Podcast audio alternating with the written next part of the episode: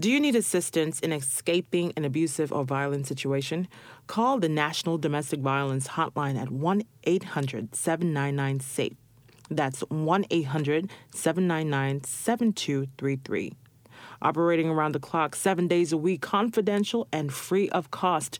The National Domestic Violence Hotline provides life saving tools and immediate support to enable victims to find safety and live lives free of abuse. Callers to the hotline at 1 800 799 SAFE can expect highly trained, experienced advocates to offer compassionate support, crisis intervention, information, educational services, and referral services in more than 200 languages.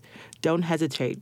Call the National Domestic Violence Hotline today at 1 800 799 SAFE. That's 1 800 799 7233. Do you reside in New York City and need help? Call Safe Horizon on their 24 hour hotline, 1 800 621 HOPE. Safe Horizon is the nation's leading victim assistance organization. Call Safe Horizon today at 1 800 621 4673. That's 1 800 621 HOPE.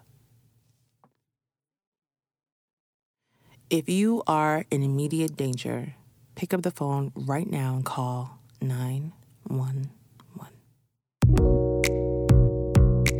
In My Head with Jay Blessed is a transparent look into the life and mind of a Caribbean woman having human experiences.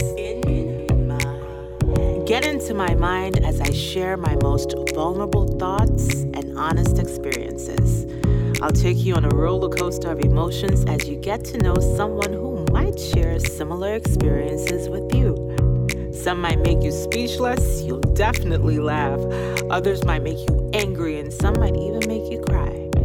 But my very real, very raw, very relatable weekly podcast will always keep you coming back for more. Join me as I talk to myself, talk to you, and even talk to some special friends in my head. in my head is an introspective look from a voyeuristic point of view. For a list of all my social channels and how you can connect with me, please view this episode's summary. To join in on the conversation, use the hashtag HeadWithJB. That's H E A D W I T H J B.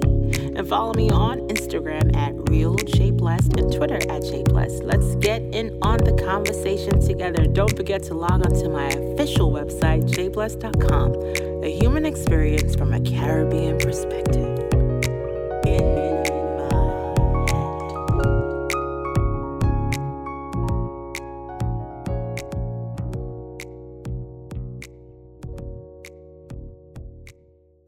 Bonus episode number two Surviving with Susan and Sasha. In my So, we're continuing last week's conversation on domestic violence, and though we've entered the month of November, people are battling with intimate partner and domestic violence issues year round. Um, and piggybacking off last week's episode with Nicole and Dion, I wanted to bring in another perspective, uh, a mother daughter duo in studio today as they share from mommy's perspective and daughter's perspective their experiences with domestic violence. Um, and I just wanted to bring that to you because, you know, for some of you, you might know these people, they're in the community. Or for some of you, you might see yourself in these people. And I wanted to make this as relatable as possible because you know, in my head is my very relatable, very real weekly podcast right here. And so, this is what we're all about sharing our stories so you guys can get the information you need to overcome and live your healthiest and happiest lives. Um, on our bonus episode one, we had Jason Rosario. I know y'all remember that one. and on today's bonus episode number two, we are featuring mother and daughter duo Susan and Sasha, who will be sharing their very personal experience with domestic violence from, you know, two very different perspectives from the same household. In my in J. Bless's criminal justice system, violent and sexually based offenses against women and children are considered especially heinous. In In My Head, The dedicated listeners who pay special attention to this content of these stories and share the information to save the lives of others are members of an elite squad known as the Jaybirds.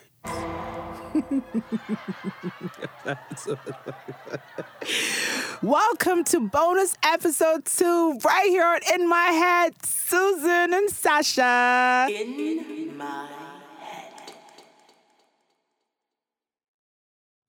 Want to advertise on In My Head with Jay Blessed? Sign up now for the 2019 introductory rates to expose your brand, business, or initiative to a local and global audience. In My Head has a large New York based audience and is heard in over 54 countries, with its top markets being the United States, Canada, Trinidad and Tobago, Jamaica, and Bermuda.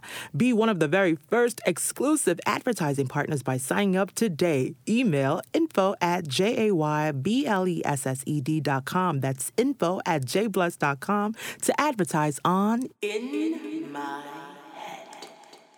All right, guys. So, yeah, in studio, I told you guys already that this one is going to be a heavy one. So, go get your Kleenex ready. Go get, your, you know, just Go get your glass of wine.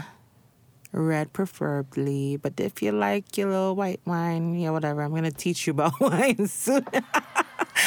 oh my God, it's a heavy one, and I have with me today um, a mother-daughter duo who is here to speak on their personal experiences with domestic violence. And again, as I said before, and I'm saying now, these uh, conversations are with people and their experiences are their experiences, right? It may not be everyone's experience, and you may not agree with certain things, but this is their experience, and we should respect that and even respect the fact that they have the courage enough to talk about it.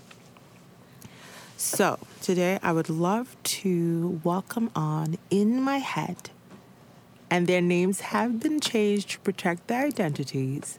Mom Susan and daughter Sasha. Hi, ladies. Hi. oh, they're talking in unison. Okay, let's see.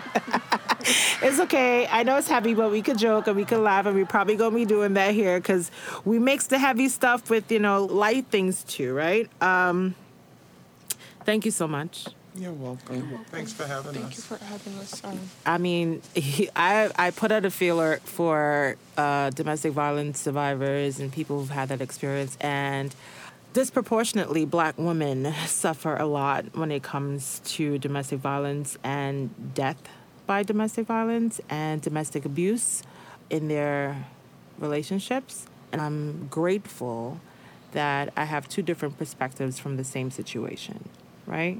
So before I, I talk to you, Mom, Sasha, how are you feeling? Um, I'm all right. I know we're here to discuss domestic violence, as you mentioned, and what happened. Um, you know, throughout my upbringing with my mom and my dad. So I'm just here to, you know, explain my side, which, you know, there's a lot as well, as you mentioned, with two perspectives of looking at it. I appreciate that. Susan, how are you feeling today? I'm feeling good. I'm feeling pretty good. Um, it's a lot to reflect on as far as my personal journey to see that I've come from out of that situation. And um, things like this just remind you how far you've really come on your journey as a person. So, just to give the listeners a bit of perspective, Susan, how old are you? I am 46 going you, you don't know your age, girl? Yeah, yeah, yeah. Just forget it after a while. After that, you don't want to remember no, it, right? after that 40 hits, it's like, wow. Yeah, Everything like, else is a blur. You're like, I'm 21 years old. Plus. Yeah. exactly. With, with, yeah, with uh, about 19 years experience. Yeah, yeah, yeah. and Sasha, how old are you? I'm 19. Wow. Okay. So just wanted to give our, our audience a bit of a, a, perspective on the age differences and for them to relate a little bit more. Um, so tell me a little bit more about your upbringing, Susan, mom. Um, well, I grew up with a two parent household. Mm-hmm. Um, my experiences were very different from what I grew up seeing. I lived in a, as I mentioned, mom and dad married the whole time, and you know, sort of like that Cosby experience minus the drugging and all of that. But I'm just saying it was like that type of quintessential structure. family exactly life, Fa- right? family to you know to Caribbean professionals that moved to the United States and were just bringing up their kids. From which island? Trinidad. Okay. And and so did you see abuse? No. Was no. your dad ever verbally abusive to your mother? No, they they had um a genuine jokey kind of chemistry, you know. It's like situations where tempers could have flared. My dad had I would say a knack for diffusing it with humor. So he'd be like, "Oh God, again," that kind of that kind of behavior, and you know, like any any couple, I'm sure they had their differences and their disagreements or whatever. You know, you'd hear the occasional raised voices, but for the most part, they were, I would say, more so each other's best friends. So they knew how to. They were together since they were very young, so they knew how to navigate each other through even their angry times. So no, I didn't witness that growing up. And, and not from your mother either towards no, your dad. No. Um, how long were they married? Uh, phew. right up until my dad died. So they became a couple when my mother was probably about 17 years old, fresh out of school. And I think they had 20, 29 years married Wow. before dad passed, yeah. Wow.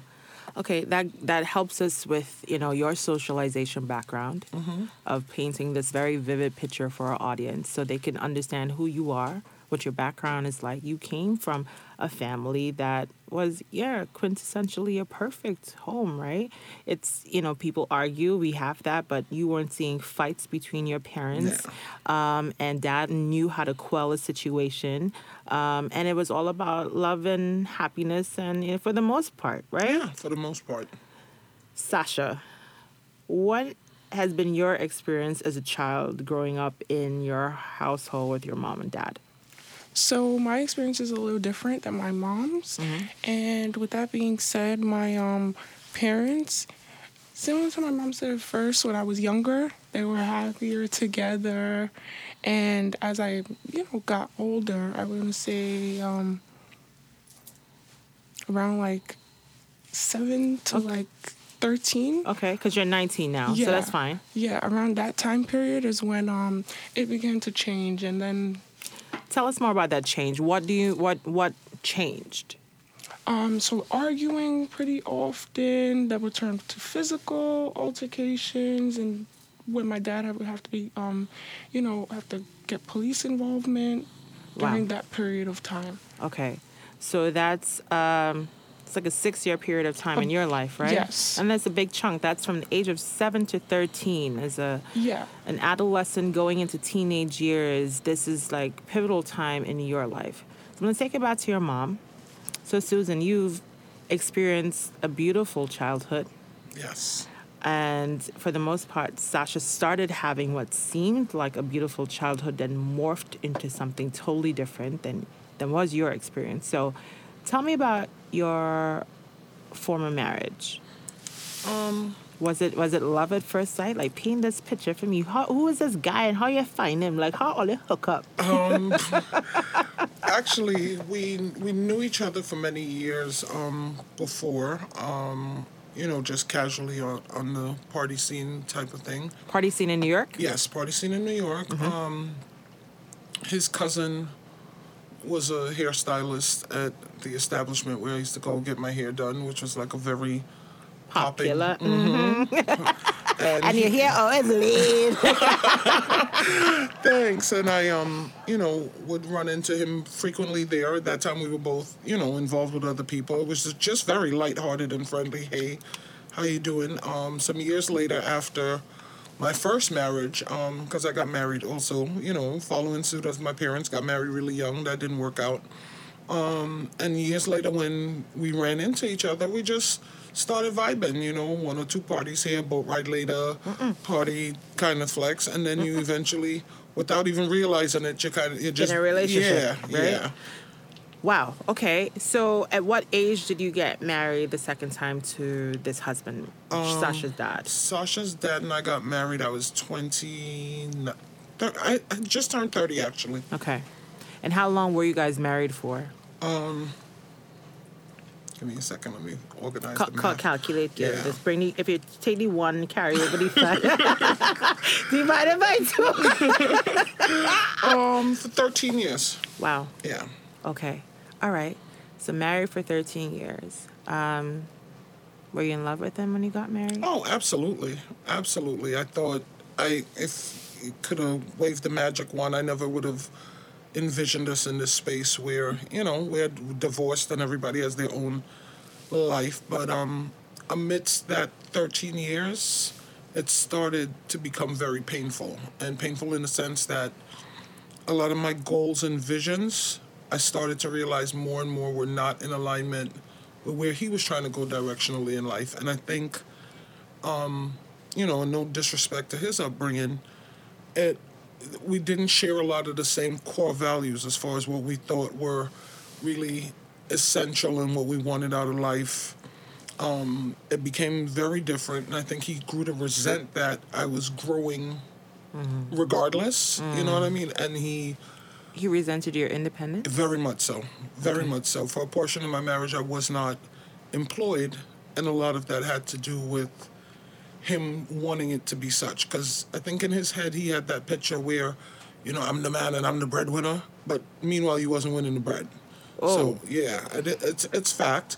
But he, when he found you, you were gainfully employed. Oh, absolutely. You've always held a job. I've always had a job. Um, But then you felt secure because this is what your husband wanted. He wanted you to be home with the kids. and at that right at that time I had two small kids and from a financial standpoint at one point when they were very young it made sense because you're talking about babysitter by two because there's only In New York a two, City. correct a two year age difference and when I had gotten laid off from the job that I was at when I had both of my kids it just kind of made sense then all right you know you're saving on this course even though they went to daycare and stuff it was like there's no need for the after school portion of expenses. You could just be the one available and accessible to run and pick them up.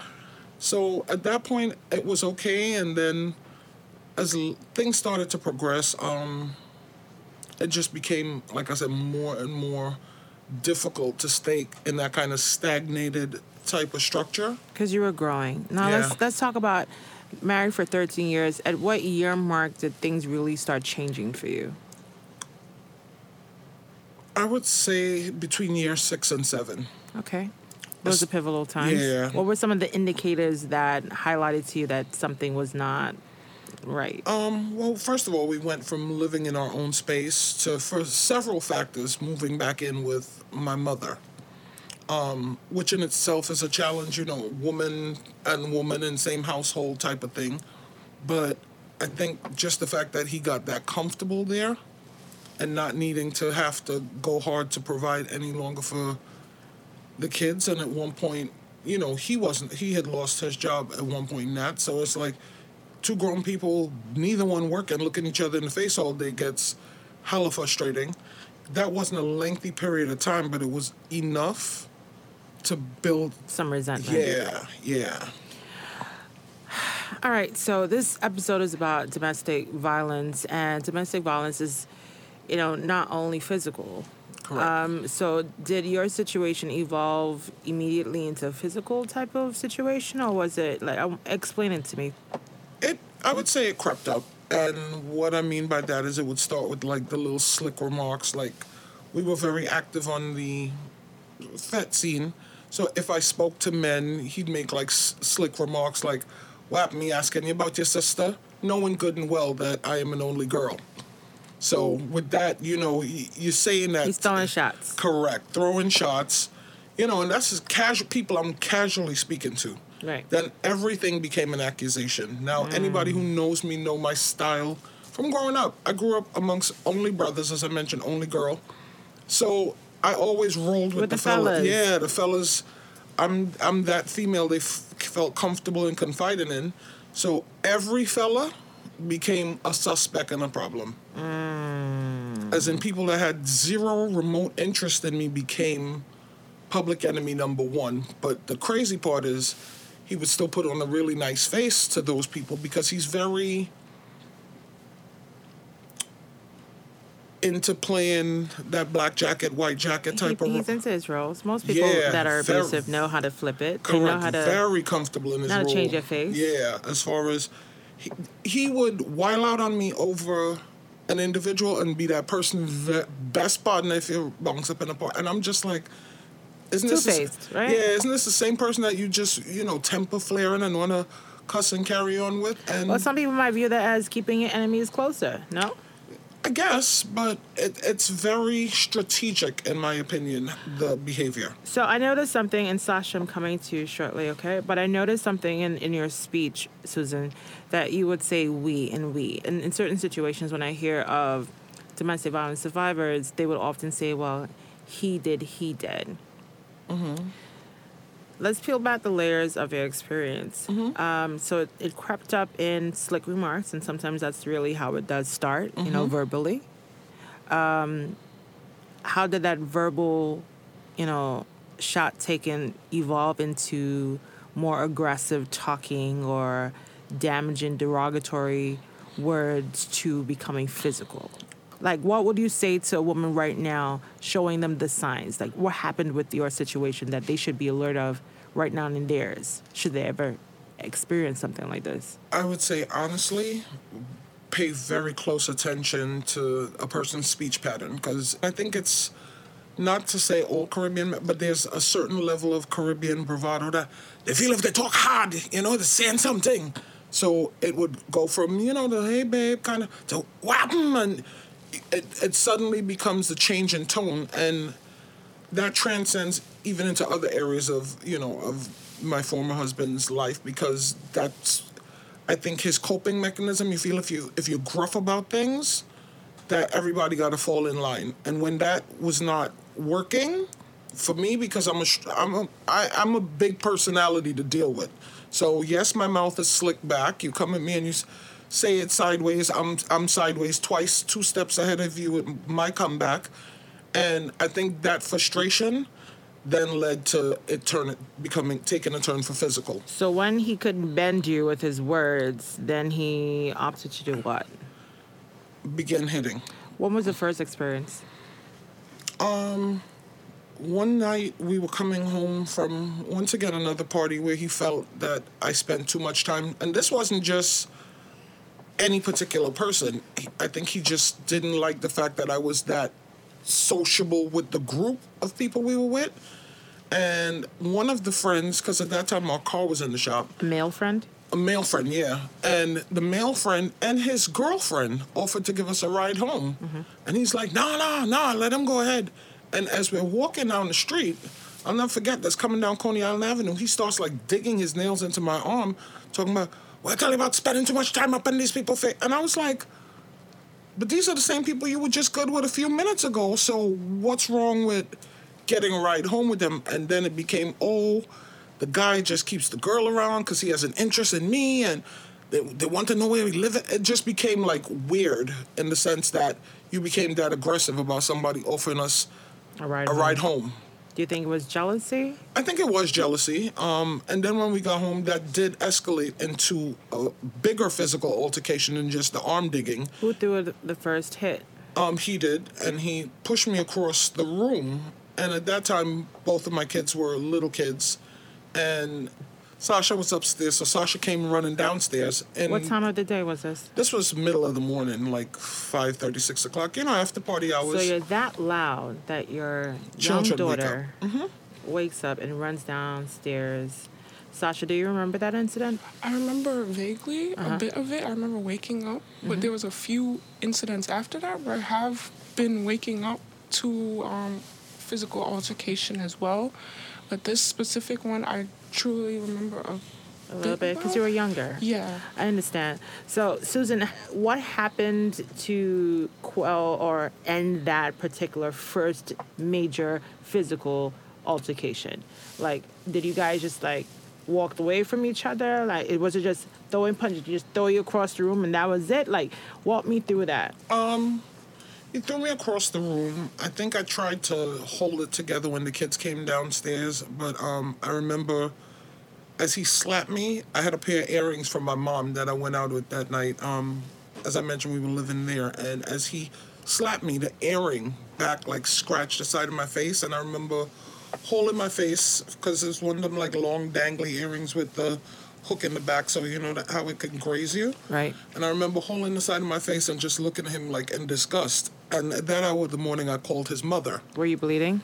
Um, No, Just not, not that. Yeah, just Where was your mom at that time? upstairs hearing the whole thing and her physical condition she was barely mobile at that time so she's there losing it as well because she can't intervene but she's there screaming and carrying on oh let's stop it what is this you know that kind of and just to think that somebody was that comfortable to even disrespect me In her house. in her house Right. And that Her he- only girl child. Exactly, and that he felt that he had that much rank, for lack of a better word, that he could carry on that way in the house. You want to be man of the house, but not really manning. That's was not being the disturbing. man of the house. Exactly. No, but I'm just saying, thinking that you know you can call order So, in somebody was- else's home. Were the cops called? Not in that instance. So how did how did that first situation? How were you guys able to move on from that first situation? Well, he kind of was embarrassed, I guess, after I called his mother, who didn't really have much to say about it other than, well, these big people, only have to work that out. Wow, Yeah, that says a lot about his background. yeah. Yeah. Wow. Okay, how how many instances, if you could put it in a number, that have that occurred over the years with the cops being called? Um, I have a folder of police reports. A folder. a folder as in that's that's one thing i keep i'm a paperwork hoarder as far as i have a folder in one month um, and sasha would attest that in one month they were called eight times to our old residence Why? um, the fighting got really out of control Has he ever used a weapon on you? Um, no not not other than himself no Have you ever used a weapon on him? Um, no, but I did, and and I take ownership for that. Your ti- truth? One time in front of the kids, and and I I felt very badly about that. It was a Sunday, and in true Caribbean fashion, you know, they're making Sunday lunch, and he comes once again with the argumentative behavior and trying to manhandle. I threw a Pyrex dish of macaroni pie. The whole pie. The whole pie to the point that I was pissed after. I'm funny. like, It's I'm not like, funny, but no, it's it's, it- it's not funny. But looking You back at the it, children and them lunch was exactly, waiting for all day. girl. exactly. No, the unbaked pie is in. Oh, and- yeah, exactly. So it's was wet. wet pie. Mm-hmm. wet p- sailed a wet Pyrex dish full of macaroni pie behind him to just watch my children's meal shatter and sail down the wall and have to spend time cleaning that up. Then apologize to them for you know having to get them that shaken up by the whole me lashing out and acting insane back with his behavior. Sasha, how did you feel when you saw your mom throw that Pyrex dish of unbaked macaroni and cheese across the hall to your dad? I was vexed because I like macaroni pie a Don't lot. shit, Phil. So I was kind of.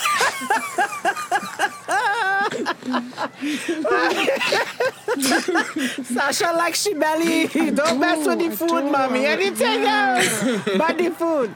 Uh, But But seriously, in this, uh, yeah, seriously not. Um, but in this instance, um, I was a bit older when this situation happened, Mm-hmm. so like a few years older. So I know like my dad you've been looked for seeing it Yeah, often, yeah, right? looked oh, your it. dad looked for Yeah, it. he did. So when you saw the cops constantly coming to your home and your dad being verbally abusive to your mom, was he ever verbally abusive to you? Yes, so he would take the rage out that he has on my mom, on myself, and um, And your sibling? Yes, How would that make you feel? I would be upset because um, I would be upset like a lot because it's like my mom, even though like you were the one that was abusive to her, like she never took any, you know, pain or any sadness out on me. So why are you doing that to me? You know, in that kind of way.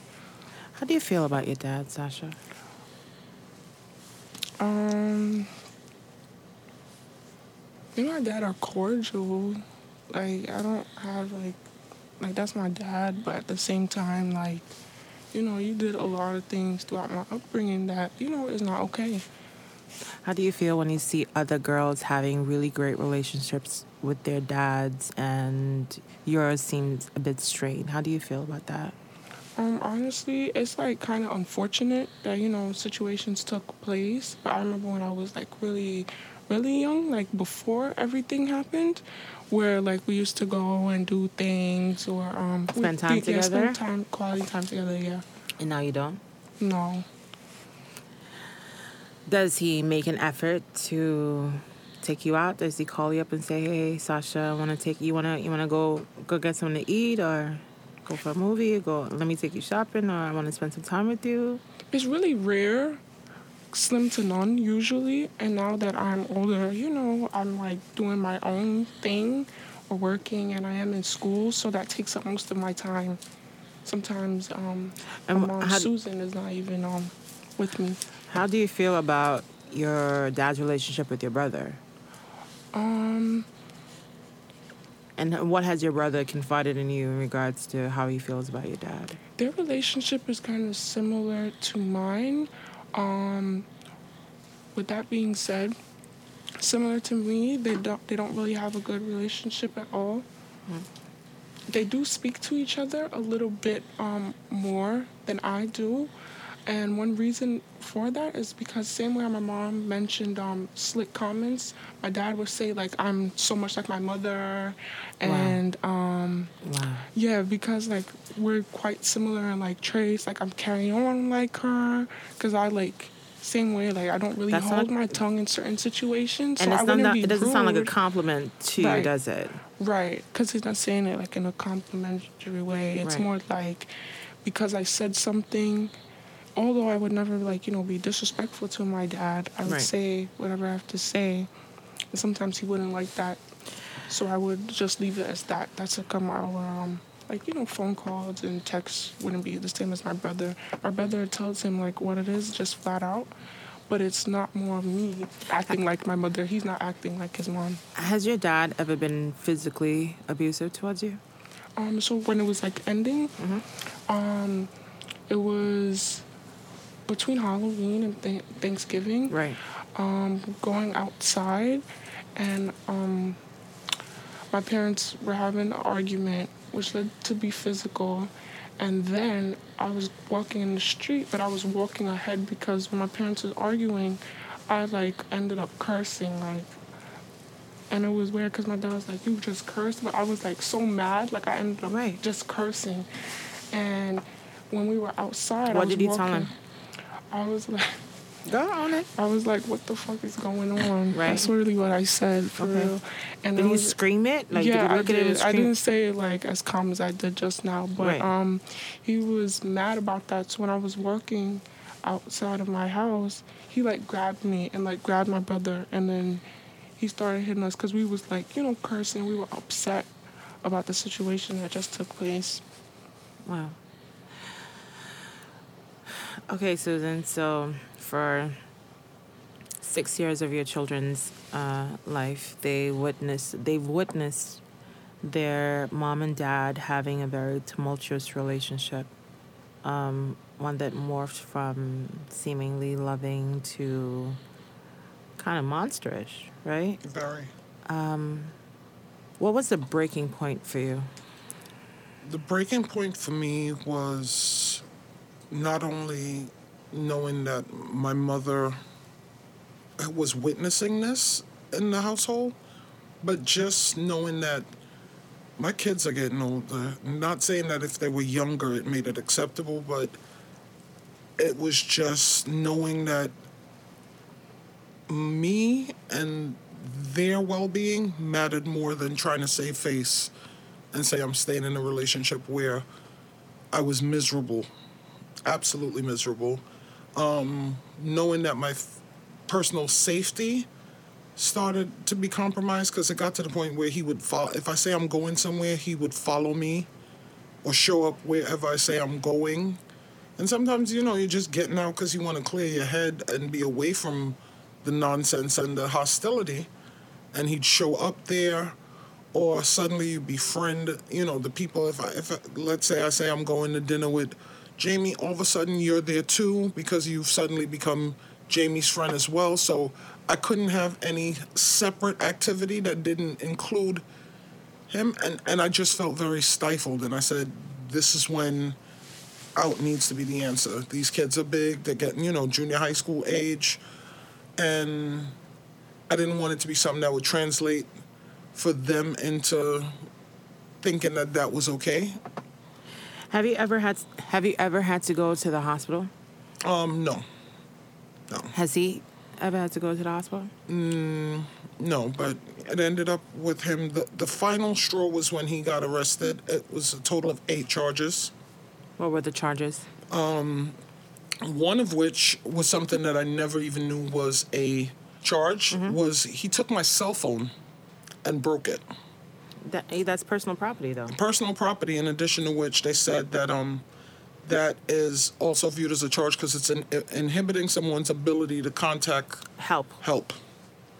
And when he smashed a relatively new cell phone at that, um, and was holding me down like choking, is when I said there's there's a- Strangulation. yeah, there's absolutely no coming back from this. And my children were there. I had Did you see that, Sasha, when he was doing that? Yes. What did you do when you saw your dad doing that to your mom? So anytime, um, well, majority of the time when any um, physical, like any physical altercation took place, I try to intervene physically. So I would try to like break it up, because my mom is not gonna like just sit there. But at the same she ain't time, no wallflower. right? but at the same time, like you know, physically, my dad is still larger than her, and you know, manpower is like beating her up. That's not okay. So I would like try to push him off of her. Um, a lot of the time, and of course that didn't work. So I always like end up getting trampled. How many uh, police reports are in that folder? Eight. eight was for that one month. So I think in total it ended up being probably closer to 12 to 15, um, including a order of protection. When I was going through my divorce, and when my divorce decree was issued, um, these children experienced for a period of their life after post-divorce, where their father couldn't know where they resided. So I would have to, if they were scheduled to meet, have to have them walk to a certain corner or point for him to meet them in order for them to see their dad.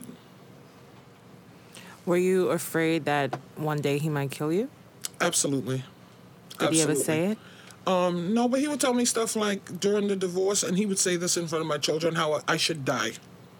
And I would consistently remind him that's not the energy you ever put on anyone, especially the person who is the primary caretaker for your kids, especially when you're not in a position to do better. And during that process, did you ever go through mental health issues, anxiety, depression? Did you, I mean, like, how were you really, really feeling? There was also a lot of other things happening at that time as well. Personally, with you? Personally, yes. Um, my mother's health was rapidly declining. That was my main and only safety net because I'm not really in great dealings with my siblings or the remain, you know, the rest of my family members. So, watching her health decline, um, there was a situation as well where, and that's outside of this, but it just became some legal drama concerning her home and the property, and my kids and I had to move. We were displaced, and at that time I wasn't even working. So we had to move in with a friend. It was painful to realize that their dad didn't even assist in helping for his children to have somewhere to go. Um, it was a very dark time. I, I, I could honestly say I, I was depressed.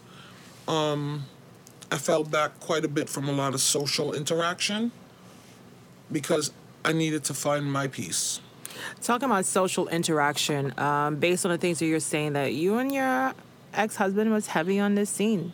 Did, did you have friends that knew about your situation? Yeah. And how did they ever intervene? Did they ever talk to him and say, "Yo, you can't, you can't be like, you know, y'all gotta work this out." Yeah. Has anyone ever offered that you guys go to counseling? Did you guys ever go to counseling? We went to we attempted counseling at, at one time. Um, but I would honestly say he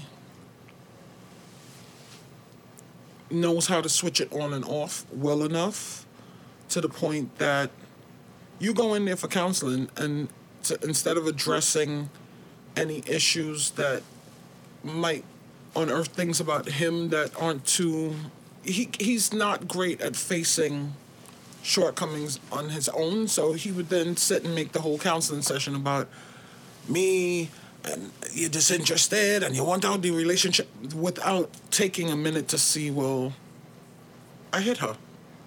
My kids are Without owning it. Yeah, there's no ownership no ownership. Not none whatsoever.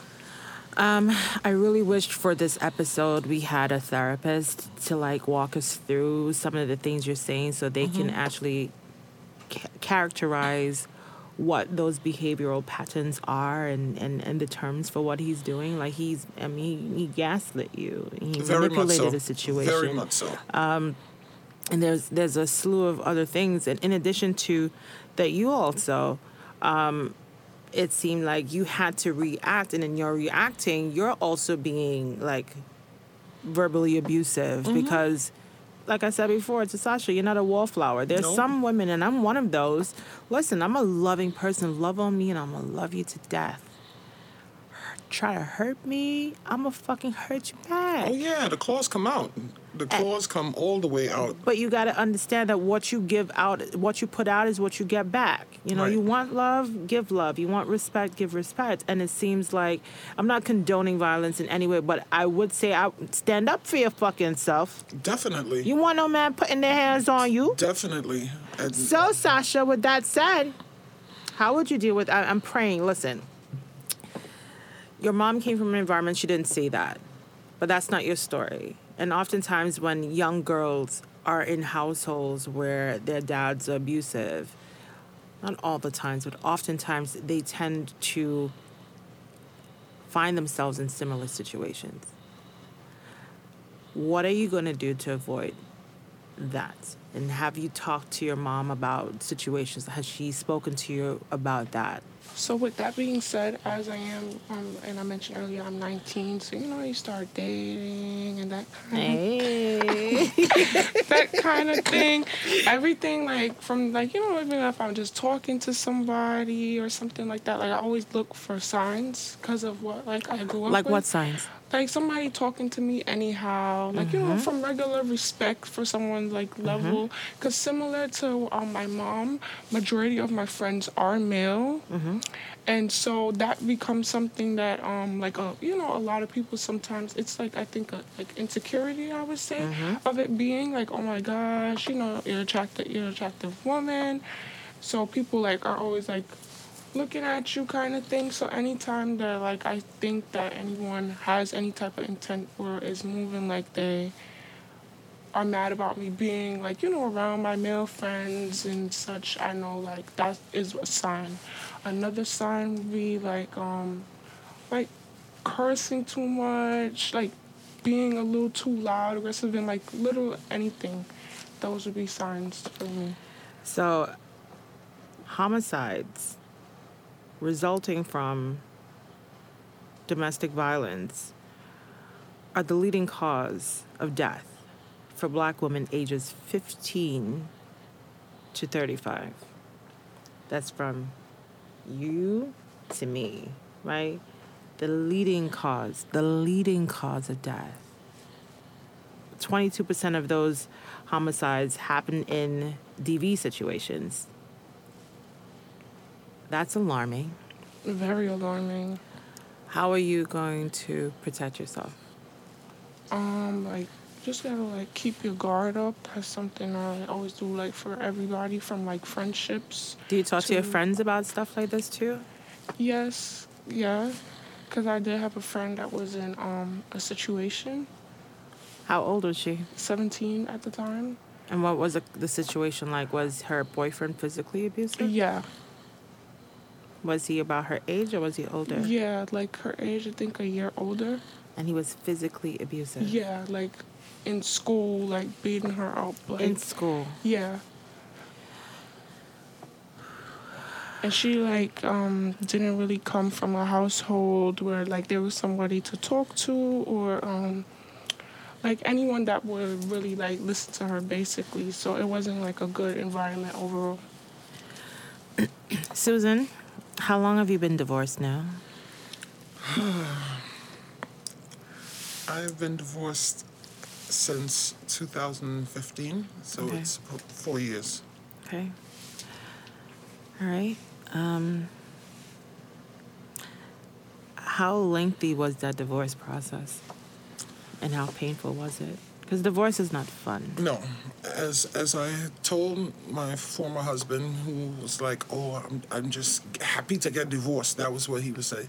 I said, "I don't know any woman unless you are chasing bank behind somebody who's got mega money that actually sets out to be married to get divorced. I I truthfully don't know any. Or who likes the process. exactly. it's expensive as it's, shit. It's expensive. so if you ain't working, Negro, we ain't Exa- getting no ex- paper. Exactly. It's expensive. It's mentally draining. It's it's a lot of back and forth and just unnecessary things that to me you can simple the same way you come together easily it can end easily but it wasn't that simple prior to it becoming public that we were getting divorced i had that conversation with him that this isn't working any longer gave him papers and told him i need you to move by a certain time uh, What was his response? What was his response? denial.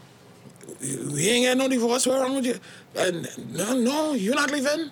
That was the How long did it take to get him out of the house? till 2015. How long was that? Three whole years. The hell? Yeah, I would say two and a half, close. Yeah, close to three So years. So were you guys just living separate lives but cohabitating now? Correct. And when I started living my separate life, um, and that's not an easy subject to discuss either, but when I started living my separate life, mind you, he knew prior to that that I had asked to be freed from this situation. What was then done was a negative campaign on me. Did he paint you as a whore that you're cheating on him? Oh, told every human that would listen and would say these degrading things even in front of such, uh, you know, our children. correct You would, Wow. yeah, consistently disrespect me in front of the children. And my answer to that would always be if you had left when I said this was over, you wouldn't have to witness none of this because I'd be a single woman operating as such. Wow. Yeah. And that's also a form of control, right? Very much so. It was control on a lot of levels. It was control, like I said, from the financial end of things to who you hang around with. Interesting, you brought up the point of friends. There was one friend who, when the kids were younger, who witnessed one of the physical altercations. And his remedy to that, when the person spoke up on my behalf, is you need to cut her off.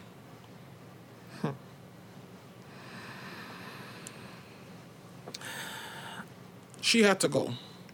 And being dumb, because at that point, still wanting to, you're still in that, oh, let me try, try to make it work scene. Guess what I did? I got rid of that friend. So, you know, just going back a little bit, you guys are in in, in the Trini community. You're in the Trini community. You're on the mm-hmm. party scene. Mm-hmm. There are some people that have been witness. You're telling me, especially as a woman who's around a lot of men, you had no male friends that could address him and dress him and be like, "Yo, stop putting your hands on her." I have two that stepped into that role. I, I think that we unplug from that protect our women, black women matter, we love all our black sisters. It's all fine and well in rhetoric. Because guess what? Ironically, my former husband is such as well on every social media platform as the black queens and everybody is, you know, but then when it comes to close to home close to home, that don't apply. And I think many times the friends that call themselves friends, um, I actually had one friend that was a mutual friend of both of ours. He happens to, you know, be my daughter's godfather, who straight up knew this was happening and then turned around and said, Well, maybe if I didn't have somebody I was seeing, that wouldn't be the case, and how he, wouldn't don't act wrong. like that. I'm, I kid you not, and he don't wrong him. He said, "If if that was me, I would be the same way too." I was I looked at him like he had eight heads. Now that you say that and you're on the scene, how many of these dudes on this scene beat their women? I'm sure it's more than we're comfortable in talking about. I am certain. Have you ever seen it happen outside of your own situation? Absolutely. Back in the day, and this is uh, this person and I are still extremely good friends to this day, but I almost got into a fist fight with a male friend for him hitting the girl who he was with at the time. We all there, and I'll never forget. It was my birthday weekend. We all went out to celebrate and party, and it was a constant pattern with them. They would fight. She would pretend like nothing was happening, but that time when I actually saw what was going on, and I got in the middle, me and him squared off to fight. We are the best of friends to this day, but he knows that his and I've encouraged him. He has gotten anger management treatment, um, you know, therapy, and all of this. Good. Because he acknowledges that it's a problem for him. The difference between him and apparently with this guy and your, your ex husband is that he acknowledged that there was a problem. Yeah. And there was someone to step in and say, listen, you Check need some yourself." Mm-hmm. fucking help. And actually, I'm going to help you get that help because I can't be your friend and not Right. provide you some resources. And if you still want to be my friend, you got to get your shit together. Correct. Correct. Did your husband, did sorry, did your ex husband ever go to therapy on his own or Not that I know of, but No. wow. Sasha okay. was like, nah, nah, No. B. He's like uninterested, and that's like a problem. Like I've noticed um, from like even like on social media, like within um, the black community as a whole, like a lot of people do not like to um, attend therapy from um, former upbringings and so on and so on. Like you know, I can handle it, or that's not a problem, or maybe I saw this growing up, or I see things a certain way, and just stuck in your ways, basically. Have you ever had therapy? Um, no, only um, counseling. Like, but Yeah, it would be for counseling's academic reasons. Okay, so no counseling for family reasons. No. Okay, and are are you open to doing that, mom? Oh, absolutely. But um amidst that, what I done with and for my kids is we'll have open dialogue forums where Yeah, definitely. I would just times. randomly pull them in the room and sit down and be like, family meeting. yeah, exactly. Family meeting. And anything at all, even if it's to tell me that I'm wrong, because my, my. Sasha, yeah, Sasha holds no punches on it, and neither does my son. They will, Mom, you didn't handle such and such correctly. You know, uh, respectfully, they'll always let me know this is not okay. You had no, you know, you punished, and they're good at picking up for each other. You punished my brother, and I want to know why. You know, you didn't have to do that. He didn't look for that, and same vice versa. Oh, mom, you were too hard on her, and I would listen to them, and then I would also oftentimes ask them, "How you feeling?" And don't just tell me how you feeling. Like I'm okay, I'm not sick. Or how are you feeling? What What are you thinking? How do you feel about? And very often we will have open conversation about the experiences they've had, like when we were displaced, and just as an effort to mend, I encourage them to talk about anything that comes into their head to me. Sasha, how do you feel about your mom? I love my mom. Like, she's my favorite parent. no shade. So fucking shady, Sasha. No shade. That's no shade. That's just fact. Yeah, like, it is what it is. Everybody has a favorite. So, So, so seriously, I want you to look at your mom right now. And your mom has done a lot and been through a lot. And you've been right there with her. You've seen her cry. You've seen her struggle. You've seen her fight to get herself together and to provide for you and your brother and make a better life for herself. You've seen her at her lowest of lows and her happiest of happiest. So I want you to look at your mom right now and tell your mom how you really, really feel about her.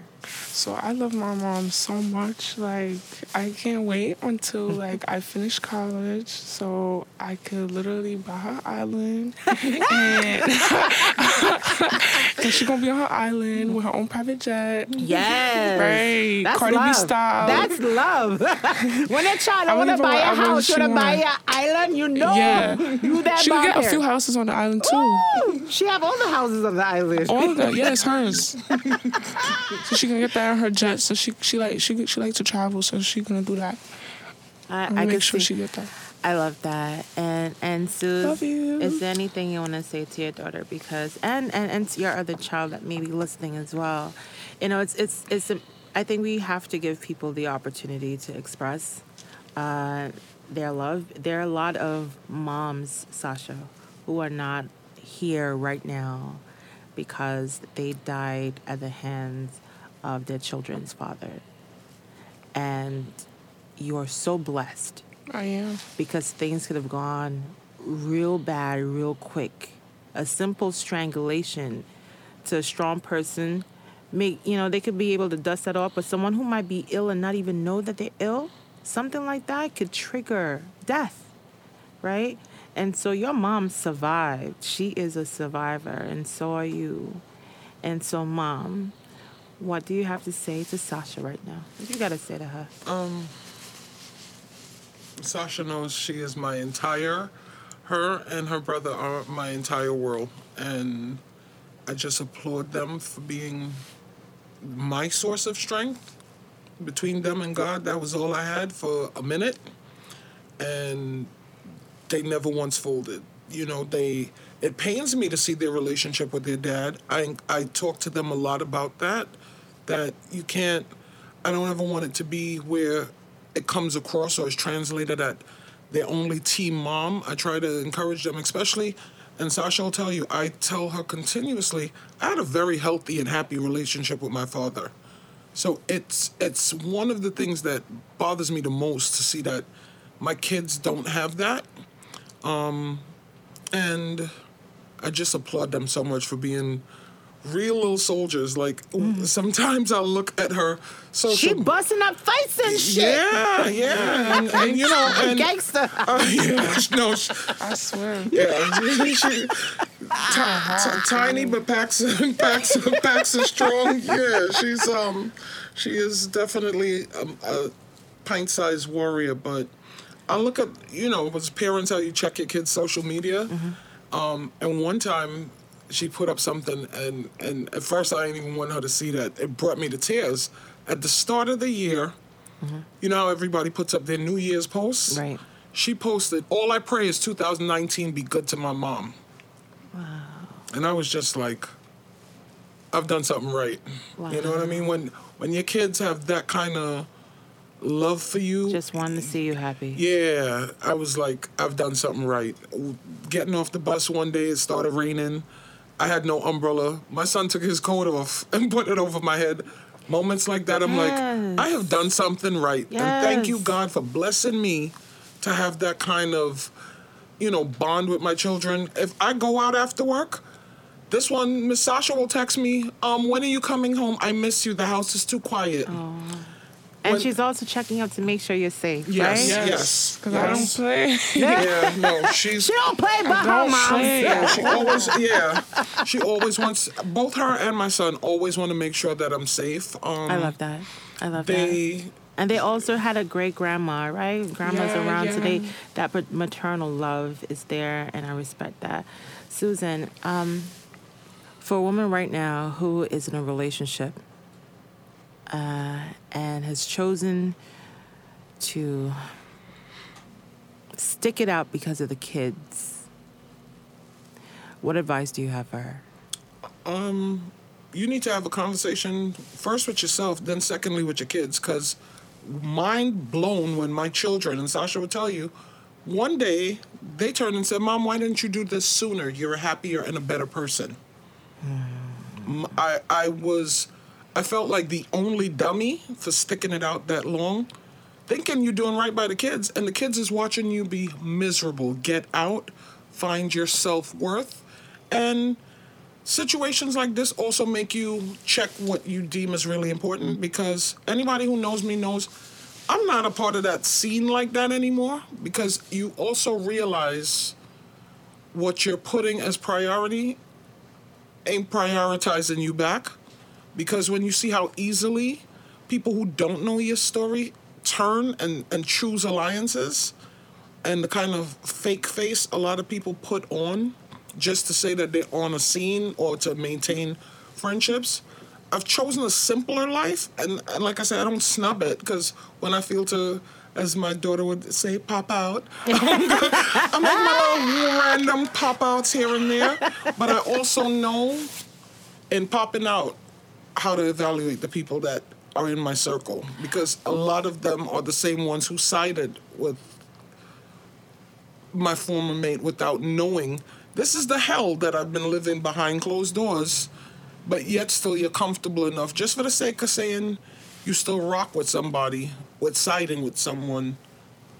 Yeah, That's we, not we doing don't need that kind of energy. Yeah, no, I, I like listen, free, easy, and simple life. And once you disconnect from the negative, so much opens up. If you're a woman listening and you're going through, don't be afraid to just go. Just uh, don't even study it, because guess what? When I left, I wasn't working. I'm secure and in a great space career wise now. It's like you find everything about the you that you was missing. Listen, the universe conspires with you when you decide that you want better for yourself. And you may Elevation is my way. Elevation Requires requires separation. Drop the mic. and that is all the way fact. Um, not everyone is is prayer based or religious, but I know I can only speak for me. Yeah. If it wasn't for God and my children, I would have lost my sanity. I think I would have had that breakdown that we talk about, or you know, the that would have been the cue for any and all thing to step in. But I think that having that firm base faith and just even when you gotta cry, holding my children and crying and praying Yes. and asking God to cover and intervene and Yes. and just make a way. It may not seem like you're being heard, but you will see those walls come all the way down and light appears at the end of the tunnel and you find yourself, you find strength in you that you didn't know you had because you were too busy trying to cater to somebody who was not really meant for your good. Equally yoked, people got to put that first and foremost in their shopping as far as when you're seeking a mate. You got to really realize if this person is treating you a certain way or making you feel a certain way about yourself, then please go. I love me more than I love you. Please go.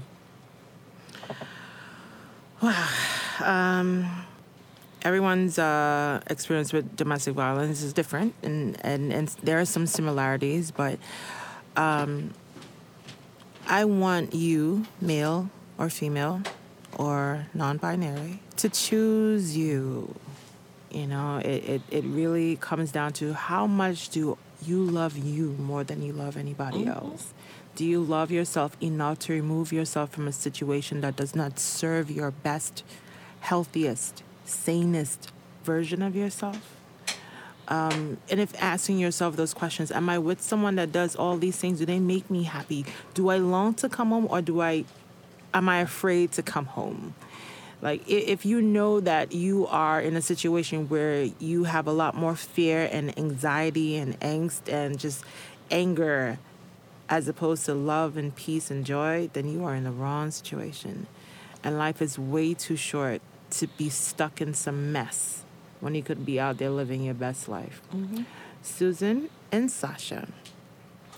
I appreciate you ladies for coming through, Anytime. sharing your experience, and I pray that love and light and healing energy will forever be with you and Sasha specifically for you because I know that mom she she her life is a whole lot better than it was before right so we're yeah. gonna talk about that um, but for you Sasha um, I'm happy that you know what the signs are stay very close to your mom she has a lot of experience and will guide you through your toughest of times and I know sometimes it's hard to like confide in our parents because we need to keep some things for ourselves. But please know that your mom is your first line of defense and she will always have your back.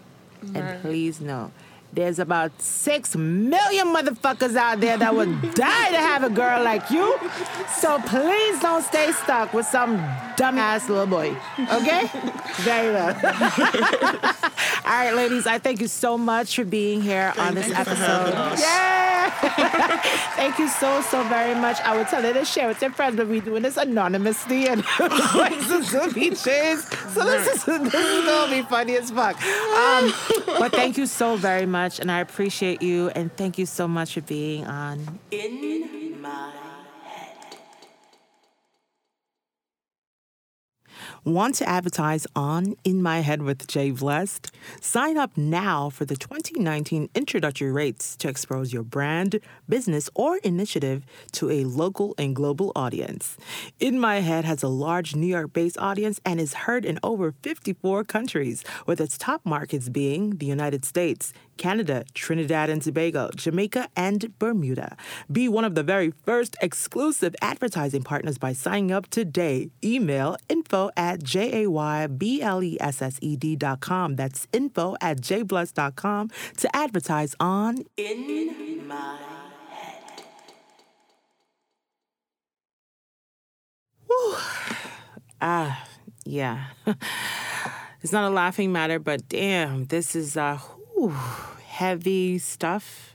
I hope you've learned a lot today, especially in, in when it comes to how often we're quick to judge, not knowing the stories uh, of some people's lives.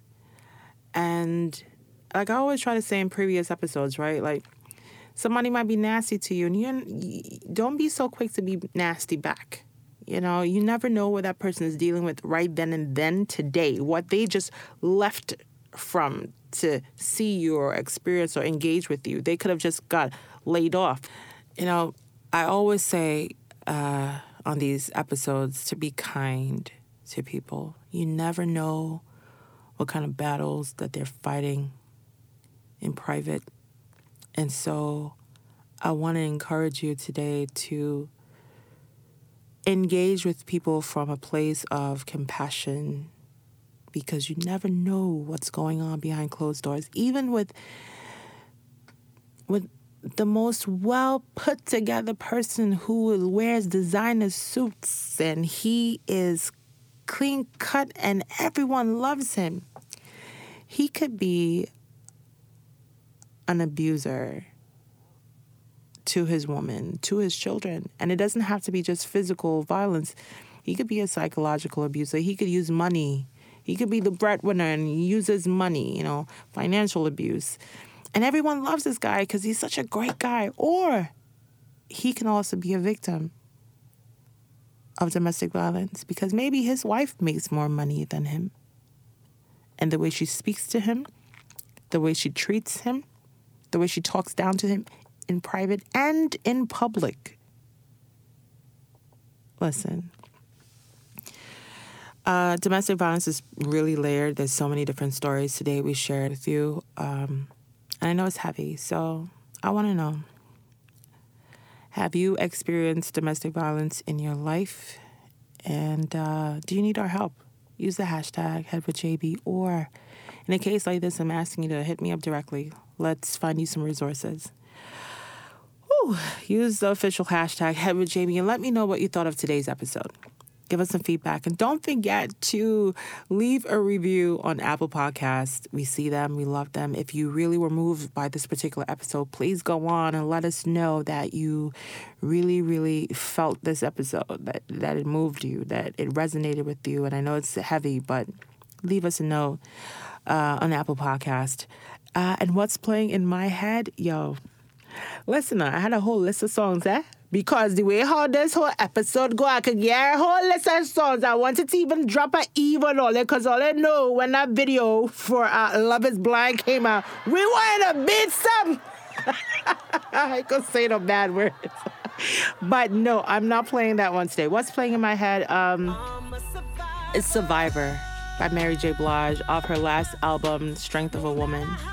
Um, That's a beautiful song. I really love that entire album. And I know, ladies, I know that Mary J. Blige rocks the soundtrack of your life because when we find him, when he does some fucked up shit, when we love on him, when he's great to us, when he went and had a baby with somebody else, listen. when he dedicated 11 years of your life and then he want to be with the secretary. when he married you and then took all your money. Listen, Mary been through some shit, okay? and you can always count on a Mary J. Blige hit to get you through. Listen, yes, that's what's playing in my head. yes, Auntie Mary. Matter of fact, yo, shout out to my girl Nazi who went with me um, to see Mary and Nas at the Barclays recently. Uh, yeah, that was super dope. Mary's amazing. Listen, guys, it's been a tough one.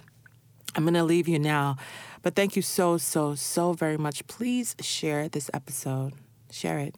Just drop a link, WhatsApp it, tweet it, you know, drop it in somebody's DM, send it in an email, send a text. Um, share this episode. I would really appreciate that. And once again, this has been another episode of In My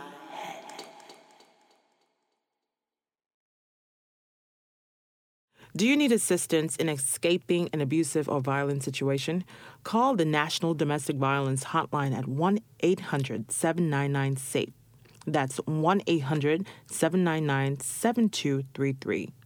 Operating around the clock, seven days a week, confidential and free of cost, the National Domestic Violence Hotline provides life saving tools and immediate support to enable victims to find safety and live lives free of abuse. Callers to the hotline at 1 800 799 SAFE can expect highly trained, experienced advocates to offer compassionate support, crisis intervention, information, educational services, and referral services in more than 200 languages. Don't hesitate. Call the National Domestic Violence Hotline today at 1 800 799 SAFE. That's 1 800 799 7233. Do you reside in New York City and need help? Call Safe Horizon on their 24 hour hotline, 1 800 621 HOPE. Safe Horizon is the nation's leading victim assistance organization. Call Safe Horizon today at 1 800 621 4673. That's 1 800 621 HOPE. If you are in immediate danger, pick up the phone right now and call 911.